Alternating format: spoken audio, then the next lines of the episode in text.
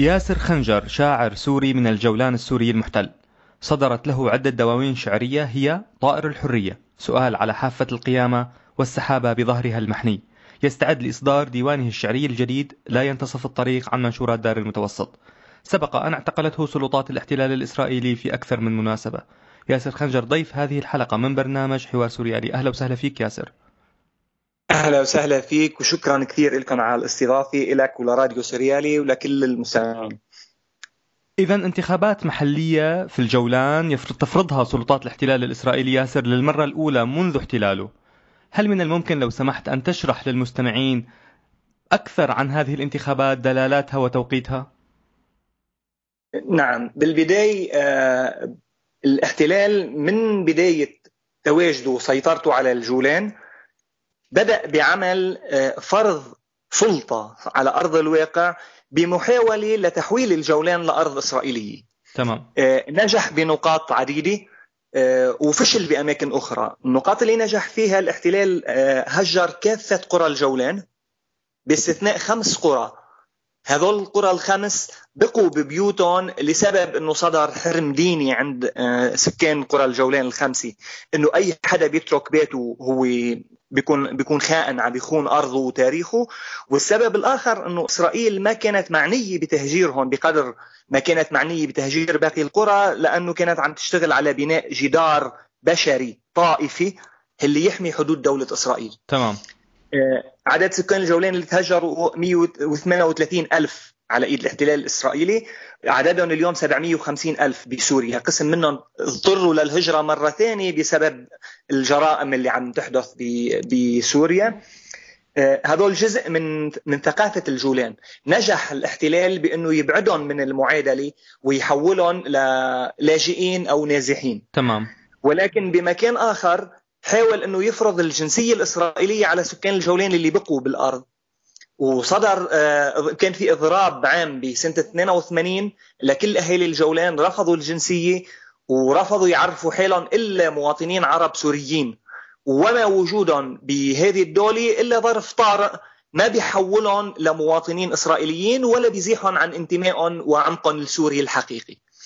آه، هذه المحاولات إسرائيل فهمت إن هي طريق يعني التعامل فيها لا يمكن ينجح بالصدام فبدأت تعمل خطط مختلفة ومشاريع مختلفة على رأسها إدخال منهاج منهاج تعليم إسرائيلي. اليوم طلاب الجولان وأهل الجولان بيتعلموا بالمدارس منهاج إسرائيلي كامل. وليس منهاج عربي أو منهاج سوري؟ لا لا. تمام. منهاج إسرائيلي. وضعته وزارة المعارف الإسرائيلية. بهذه الحالة تحولوا الناس بدأوا ينخرطوا بالنظام بالنظام العام الإسرائيلي ويتحولوا لجزء منه على الأقل شكليا بدون ما يكون بضرر على الهوية ولكن بالعشر سنوات الاخيره وبسبب حاله الانقسام بالمجتمع جراء الثورة وما يحدث بسوريا إسرائيل وجدت فرصة إنها تدخل وتشتغل بقوة تحديدا على جيل الشباب. إسرائيل توقف استهدافها لكل البالغين وبتعتبر إنه هذول آه، مرحلة عفى عليها الزمن بطل لهم تأثير على المجتمع.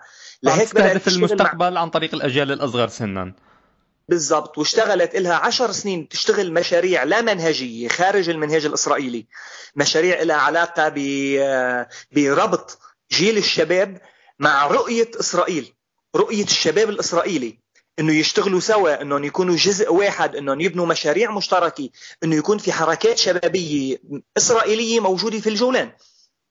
عن طريق المدارس وعن طريق المدارس اللي بيحط هذه المناهج أو الخطط اللامنهجية اللي بيحطها المجلس المحلي. تمام ففينا نحكي اذا عن مشاريع تعليمية ومشاريع مجتمعية خلينا نسميها. لا هلا هي تمارس بالمدارس ولكن تمام. خارج المقرر التعليمي. تمام. بيفرضوا على الطالب إنه يكون عنده ساعات لا منهجيه اللي لازم يشارك ملزم يشارك بنشاطات لا منهجية. هو مش فقط آلي تتلقى التعليم الرياضيات والجغرافيا وبفل على البيت. هو لازم يكون منخرط بالحياة. واليوم الانتخابات هذه المحلية أيضا جزء لربط الجولان مثلا بالنظام البلديات الإسرائيلي مثلا؟ بالضبط. هذا كان تمهيد كل هذه المشاريع. كان المجلس المحلي اللي الآن في صراع حول عمليه الانتخاب له كان المجلس المحلي هو اللي يقود هذا هذا التأثير أو هذا هذه الفتنة أو هذا الشقاق. واليوم عم بيصير تتويج لكل هذه المرحلة آه، مسمى انتخابات. هي مش انتخابات بالشكل الديمقراطي. هي في محاولة استغلال حتى المصطلح. لأنه اللي بحق لهم يترشحوا لمنصب آه، رئيس المجلس المحلي هم فقط من يحملون الجنسية الإسرائيلية. اللي رفضوا وقوطعوا وتم اتهامهم بالعمالة والخيانة ب 82 لأنهم أخذوا الجنسية الإسرائيلية. تمام. من سكان الجولان 12% فقط يحملون الجنسية الإسرائيلية و88% رفضوا يحملوها. إذا أقلية فهي... فقط هي التي يحق لها أن تترشح لكن الانتخاب هل هو هل يحق للجميع بما فيه يعني من غير حملة الجنسية الإسرائيلية؟ تمام تمام. يحق للجميع أن ينتخبوا شخص من ال 12% تماما يعني تمام. في في كاتيجوري ألف في تصنيف أول للسكان هن الأفراد اللي حملوا الجنسية الإسرائيلية وفي تصنيف ب هن عامة المجتمع اللي بحق لهم فقط يختاروا. يعني ما بيقدر الإنسان بالجولان أو أي حدا من سكان الجولان يوضع برنامج أو خطة. البرنامج والخطة موضوع سلف من قبل الأشخاص اللي يحملون الجنسية الإسرائيلية. طيب كيف ورغم كلها. تمام يعني آه ياسر إذا في حق انتخاب لكن ما في حق ترشح.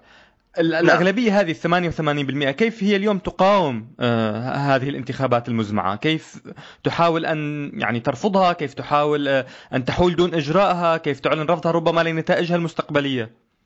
هلا ضروري أكد إنه ال 88% مش كلهم ضد الانتخابات في بيناتهم أشخاص مؤيدين للانتخابات. تمام. بمعنى آه، في حالة في حالة فقدان للأمان باتجاه الدولة والوطن السوري. آه، خلت الناس هلا الانتخابات بشكل عام هي مطلب إلي. هي مطلب لكل مواطن بيشعر نفسه مواطن ولكن بشرط انها تكون بدولته وخدمة له مش إنها تكون خدمة لمشروع آخر لمشروع اللي عم يطمس هويته وعم يطمس آه، آه، رؤيته ومستقبله وعم يجند أولاده. تمام. فهدول 88% في منهم أفراد آه، وقد لا يكونوا بسيطين يعني ما عم بحكي عن اثنين وخمسة وعشرة. نعم في شريحة ما واسعة ربما. نعم. نعم. اللي بتنظر لل... ولكن أيضا من بين ال 12% في أفراد ضد الانتخابات. يعني كل المعادلة انقسمت باتجاه مختلف. الانتخابات هي مشروع إسرائيلي مشروع تثبيت سلطة إسرائيل بالجولان. اللي بيرفضوه هن جزء من ال 88 وجزء من ال 12 كيف تتجسد أشكال الرفض إذا ياسر؟ أشكال الرفض في آه، بالجولان قائم خطابين لرفض الانتخابات. الخطاب الأول بيعبر عن آه، جيل البالغين جيل البي وأبائنا وجيل الختاير يعني لنقولها بالعامية. اللي بيتعاطوا مع الموضوع من منطلق حرم ومقاطعة. أصدروا بيان بيقولوا فيه كل من يذهب أو كل من يروج أو كل من يعمل ضمن هذا المنهاج منهاج الانتخابات المجالس المحلية هو مقاطع دينيا واجتماعيا نعم. ومرفوض. هلأ بالنسبة لنا كشباب آه، شفنا إنه في مجال أقوى لأنه نخوض آه، حوار لأنه نطرح وجهة نظر لأنه الجيل المستهدف هو مش نحن. هو جيل الشباب الصغار وجيل الشباب الصغار خطاب المقاطعة ما ممكن يأثر فيهم غير, غير عن... نعم غير رائج يعني بين الأجيال الأصغر سنا. لا لا مش مقبولة الفكرة يعني فكرة المقاطعة. غير عن أنه في في نظرة إلها أنه هي سلوك مش مش واعي مش أخلاقي. تمام. نحن رحنا بخطاب مختلف خطاب شبابي. آه، وأصدرنا بيان. أسميناه بيان الحراك الشبابي. أكدنا فيه عن نقاط وأسباب رفضنا لهذه الانتخابات وتوجهنا بطلب واضح. يعني الرسالة المركزية هي العدو هي إسرائيل هي الاحتلال. مش الأفراد اللي ربما يكون عندهم وجهة نظر مختلفة وربما يكون مغرر فيهم وربما يكونوا شايفين آه، الحالة الديمقراطية لإسرائيل هي حالة مثالية. نعم. هذول مش أعدائنا. هذول أولاد بلدنا مشكلتنا مع إسرائيل مع دولة الاحتلال اللي عم تحطنا بمواجهة بعض. هل يعني, يعني هل حققتم تقدم مثلا؟ هل هناك استجابة لهذا البيان؟ ياسر هل رأيتم أنه أثمر بمزيد من الشعبية باتجاه مقاطعة الانتخابات؟ أثمر الثمرة الحقيقية نحن بنشوفها من خلال تجميع الجيل الشباب لبعضهم وبدأوا ينشطوا ويتحركوا. هم مستقلين بشكل مستقل كشباب.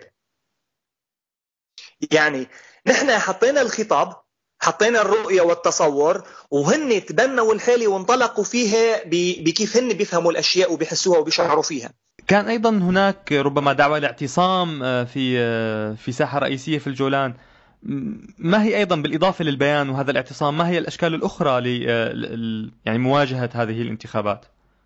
لا الاعتصام الاعتصام دعينا له كحراك شعبي والحراك الشعبي هذا خطورة الوضع على على الآني وعلى اليومي وعلى الحالي المباشر لسكان الجولان قادتنا إلنا كشباب معارضين نتحالف مع أصدقاء ورفاق موالين للنظام السوري وأيضا مع رجال دين شباب لنطلع بهذه الصيغة المشتركة صيغة وحدة المجتمع بوجه إسرائيل. نحن بنحافظ على آه، خصوصيتنا كل مجموعة تجاه ورؤيتها تجاه ما يحدث بسوريا. ولكن تجاه تجاه مشاريع إسرائيل نحن موحدين. فدعينا لهذا الاعتصام بشكل موحد. آه، الاعتصام كان ناجح جدا بتقديري. آه، كان في حضور شبابي كان في حضور شبابي شباب وصبايا. كان في حضور لرجال الدين كان في حضور للمعارضين للنظام وأيضا لموالين.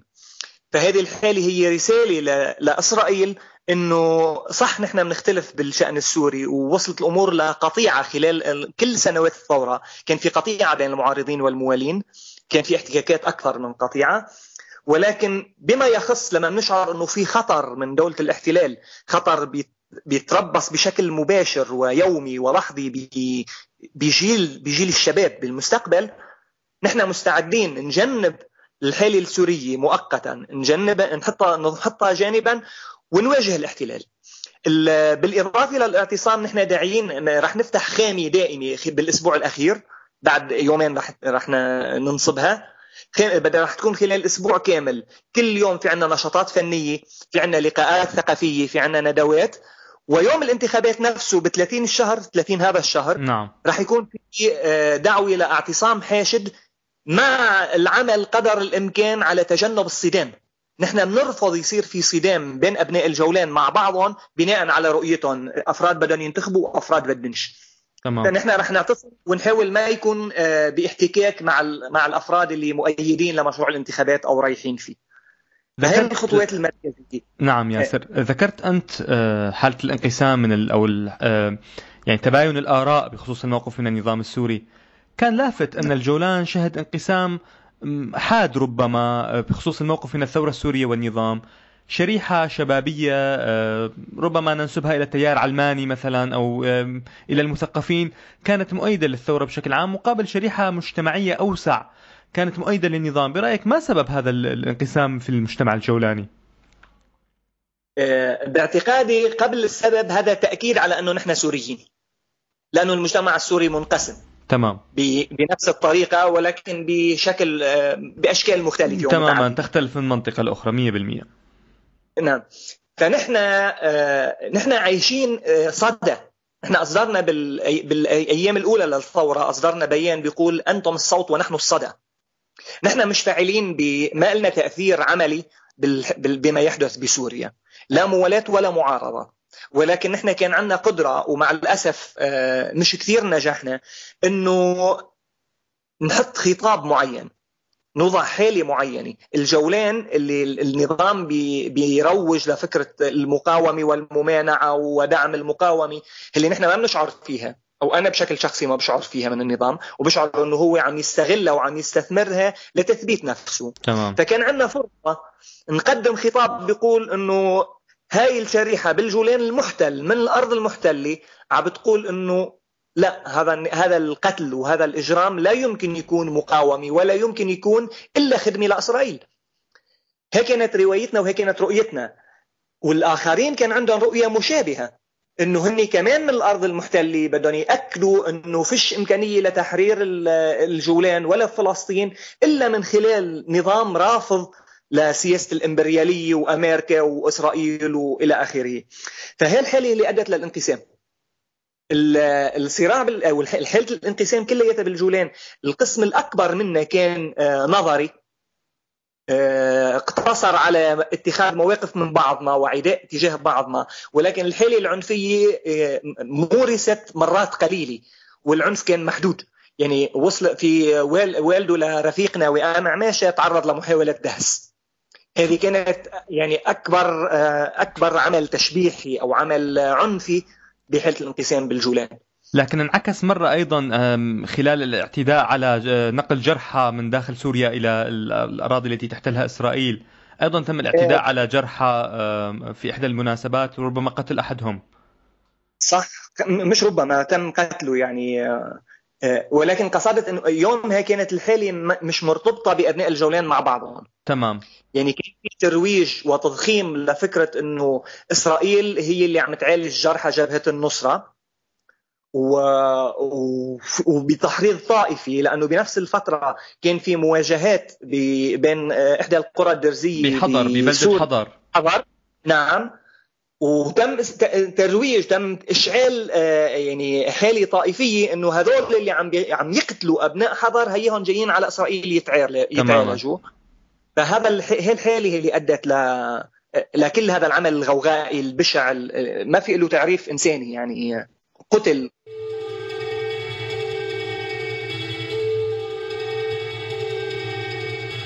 عم تسمعوا حوار سوريالي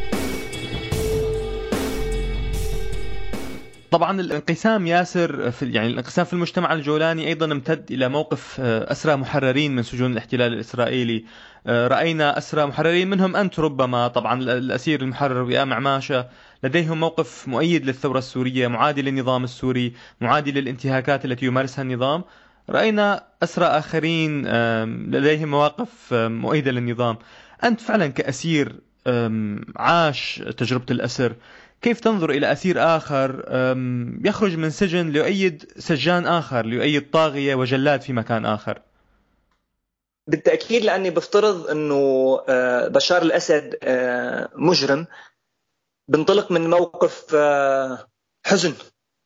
أنا بيحزنني جدا إني إن نكون موجودين بهذه الحالة وإنه أفراد وأشخاص عاشوا تجربة مقاومة ومناضلين عاشوا في السجون خرجوا منها من بعد هذه تجربة عشرات السنوات خرجوا من السجون آه، بدون تبني حقيقي لمفهوم الحرية. يعني كان في تغليب على الخطاب المقاومي آه، باتجاه فعل الحرية الحقيقي. تبنوا تغليب للإيديولوجيا. نعم نعم. كان في تغليب واضح. يعني إذا بدك تنظر لفقط شو بيحكوا عن مطالبهم قد نتفق. يعني هن بيطالبوا بحرية الجولان هن بيطالبوا بدعم المقاومة هن بيطالبوا بكذا ولكن بيضعوها كلياتها في سلة آه، جسم أو نظام حكم أو حزب عم بيمارس جرائم. هن بيوصلوا لمحل وصلوا لمحل اللي بيشوفوا هذه الجرائم فعل طبيعي لأنه هذ لأنه في في غباش معين في افتراض إنه الثورة هدفها إحادة النظام السوري عن دوره كدور نظام ممانع هذا الترويج نعم يعني كان ينظر فقط للعامل الإقليمي أو للسياسات الإقليمية دون أي نظر لما يحصل داخل سوريا مثلا. بالضبط. لأنه في صراع اليوم على مركزية القضية آه، سياسيا بين سوريا وفلسطين ولكن انسانيا بين الإنسان كإنسان إن كان في سوريا ولا فلسطين وبين الظالم أو المجرم أو القاتل أو المحتل. كان في تغليب للحالة الفلسطينية. على الحالة السورية أنا بالنسبة لي أنا برفض أنه يتم استثمار واستغلال حالة الجولان كأرض محتلة من أجل قمع مواطن سوري.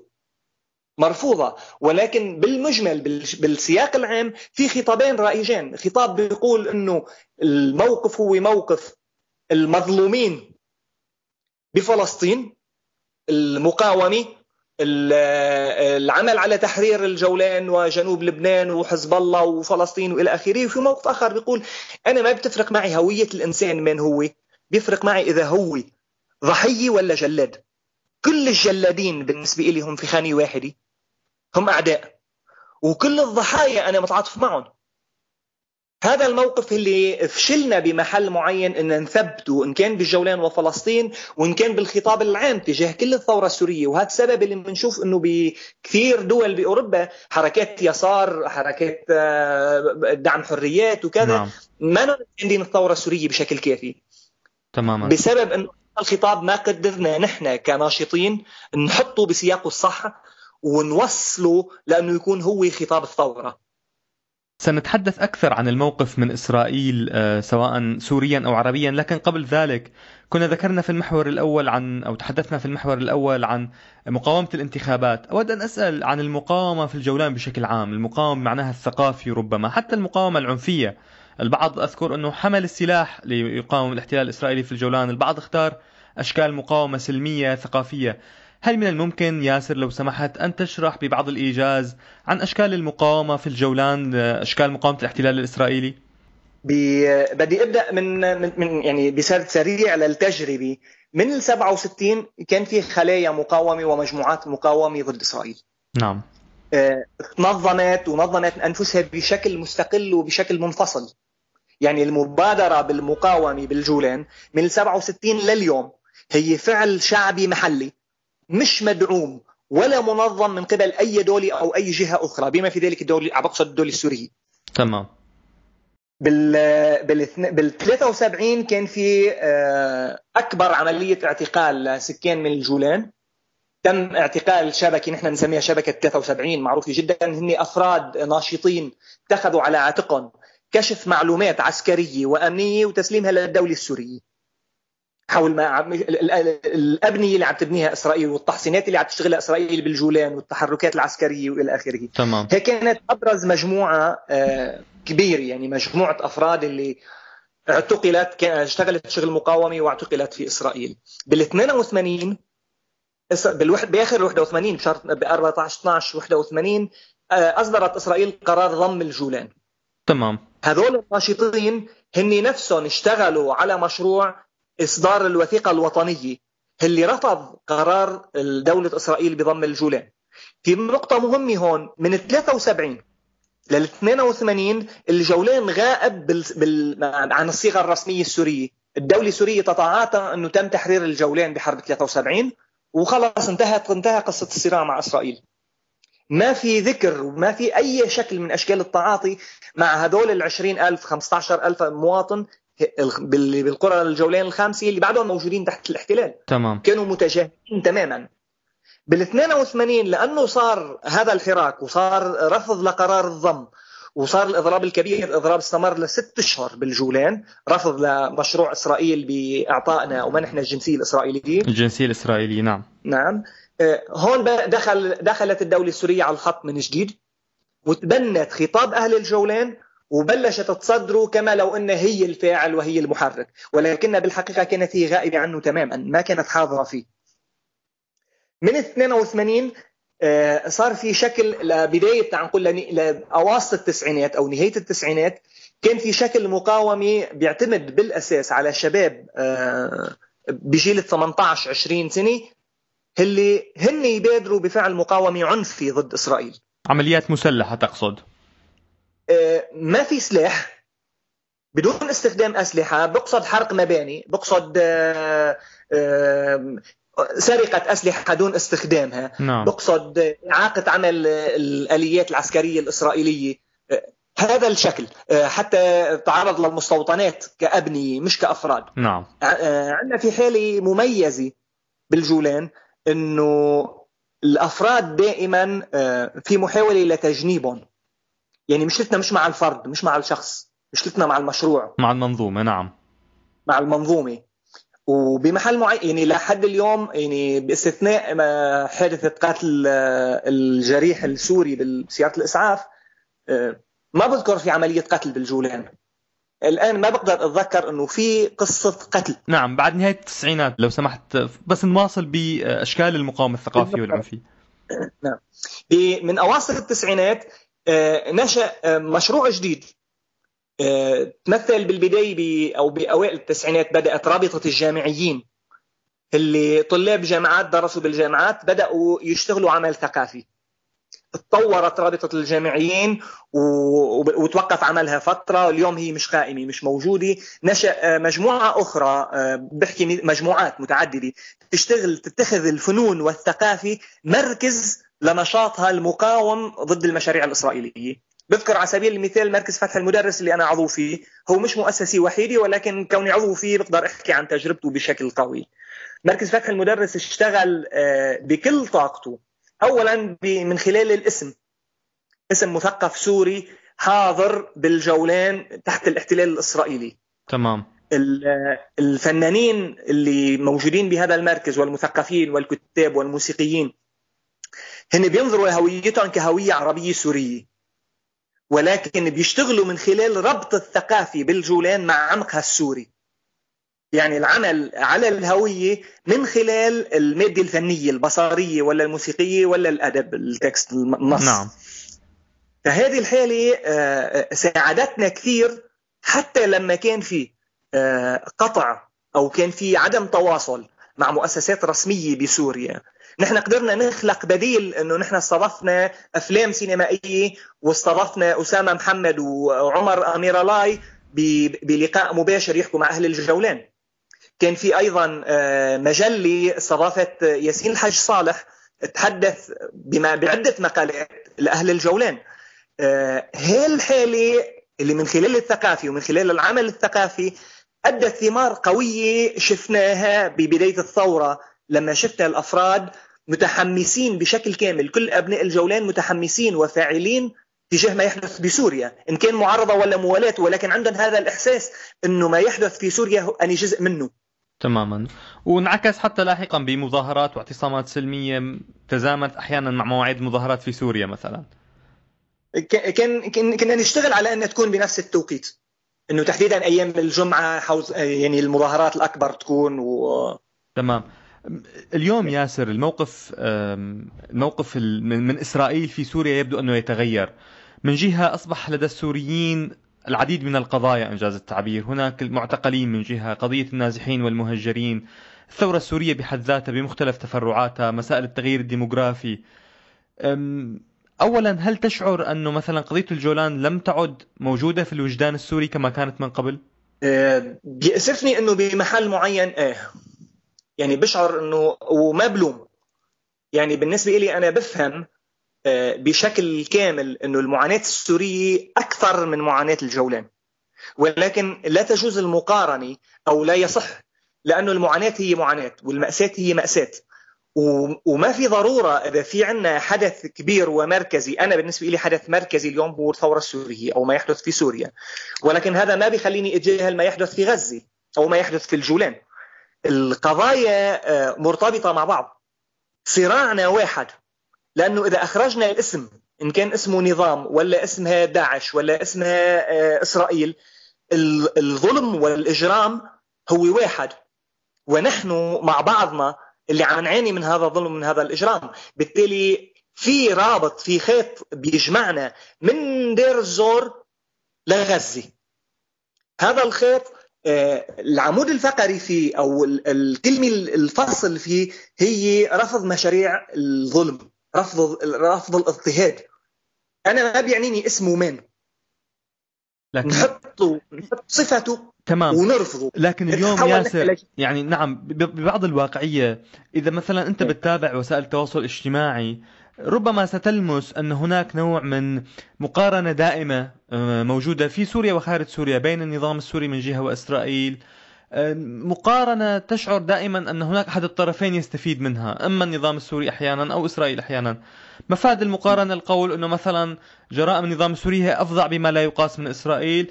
آه، ربما تقرأ عبارات أنه معلش تيجي إسرائيل ولا يكون النظام السوري. أنت مثلا كشخص يعيش في منطقة محتلة من قبل إسرائيل كيف ترى هذه المقارنات؟ آه، اولا آه، في عندنا نحن آه، ذاكرة ضعيفة. يعني أنا بدأت حديثي بأنه إسرائيل هجرت 138 ألف مواطن من منطقة جدا صغيرة بالاسم الجولان. هدمت كل قراهم عن بكرة أبيها. هدمت وقطعت كل حقول الحقول المزروعة وحولتها لمستوطنات. جابت مستوطنين سكنوا فيها. هذا مش جرم هلا المقارنة أكثر وأقل هي مش منطقية. لأنه إذا أنا قتلت برصاصة واحدة ورفيقي قتل بخمس رصاصات اثنين قتلى إذا قتل من بيتي خمس أشخاص وببيت جاري قتل عشرين نحن اثنين ضحايا والقاتل هو قاتل. إسرائيل اليوم اليوم عم تقتل أبرياء بغزة مثل ما النظام عم يقتل بسوريا. الذاكرة بتقول إنه نحن بنتجاهل بشكل سريع وبنتعاطى مع الوجع الآني اللحظي كشيء مركزي. وبيصير هو مركز كل الكون. صح اليوم الحدث الأبرز والمعاناة الأكبر بالشرق الأوسط هي معاناة السوريين. بلا منازع. هذا الجرم وهذه المجازر اللي عم ترتكب بسوريا يعني ما في كلمة توصفها أقل من من مرعبة. ولكن لا تعني براءة الآخرين. المشاريع اللي عم تستهدف أو عم تسعى لاضطهاد البني الإنسان كإنسان هي واحدة. بإسرائيل بتمارسها بشكل معين بتحاول أحيانا تجملها بصيغ ديمقراطية وباتفاقات مع أوروبا وبحقوق إنسان وبإلى آخره ولكنها نعم. زائفة مش حقيقية. بالسجون الإسرائيلية في أطفال. أطفال. يعني بحكي عن أطفال من عمر سبع سنوات وثمان سنوات. بالسجون الإسرائيلية في أفراد سجنوا سنوات بسبب كلمة كتبوها على الفيسبوك. أبرز مثال الشاعري دارين تطور قبل أسبوعين طلعت من السجن بسبب ستاتوس على الفيسبوك. قصيدة. يعني الحالة حالة الاضطهاد تتفاوت وما بقول إنه نفس أو آه، اتساعها وانتشارها هو نفس الشيء بين إسرائيل والنظام. نفس ما ما بقول إنه النظام وداعش ما في مفاضلة بين جرائمهم. يعني كون داعش ترتكب آه، مجازر بشعة على الأقل بصريا وتستثمرها بصريا هل يعني أنه النظام أفضل. تماما. هذا يعني أنه الاثنين قتل ولكن أحدهم بيعرف يشتغل أكثر من الثاني بيعرف يخفي جريمته ويقدمها بشكل آه، لائق أكثر من من الثاني. فأنا أنا بعتذر يعني أنا ما بقدر أدخل بمقطع المقارنة آه، بفهم ليش بتصير. ولكن ما بقبلها ما بقبلها من منطق إنه المشكلة أو الجريمة هي مش بس ما يحدث علي أنا كإنسان الجريمة هي كل فعل جرم إن كان يحدث علي بسوريا أو على رفاقي وأخوتي بفلسطين بغزة أو أو المجازر اللي ارتكبتها قبل عشر سنين إسرائيل بجنوب لبنان أو المجازر اللي ارتكبتها بالجولان وتهجير هذول السكان وتهديم قراهم بال 67 هي حالة واحدة. ما زالت آه، أي شيء. أنا اليوم لما بطلع من بيتي أنا بدرس بالقدس. لما بطلع من بيتي من الجولان على القدس بمرق بعشرات القرى بالجولان. بالجولان السوري المحتل عشرات القرى بيوت مهدمة. آه، بقيان منها حيط ولا جدار ولا بقايا بيت ولا شيء. وسكانها كلهم نزحوا على الجولان. طب أنا لا يمكن كيف كيف ممكن أقبل هذا الجرم أو هذا الفعل؟ كيف ممكن أمرق لهون وما أتذكر أنه كان في إلي جيران ساكنين بهذا المكان. كان ممكن حب صبيه منهم ويتجوزها أو ابني ممكن يحب صبيه من عندهم ويتجوزها ولكن هجرتهم إسرائيل وقتلتهم وحرمتهم من هذا من هذا المكان اللي بكل تأكيد بيحلموا يرجعوا له. والنظام بيهجر نفس الشيء بسوريا والمهاجرين بسوريا بيحلموا يرجعوا لنفس المكان اللي تهجروا منه. رغم أنهم قد يكونوا موجودين بوضع أفضل ولكن في ارتباط مع البيت. اي أي مقطع إنساني يفرض على الإنسان أنه يتركه بظل يعيش حنين له حتى لو امتلك أفضل منه. مع رفضك لهذه المقارنة ياسر بنكون نحن وصلنا لنهاية حلقتنا لهذا اليوم. أشكر أصدقائنا المستمعين على حسن استماعهم. أشكر ضيفنا الشاعر السوري من الجولان السوري المحتل ياسر خنجر. شكرا جزيلا لك ياسر. شكرا كثير كثير يا معاذ ولراديو سريالي ولكل المستمعين. وعلى أمل نلتقي بالواقع بالجولان وبدمشق بالمكانين وهن أحرار حرين.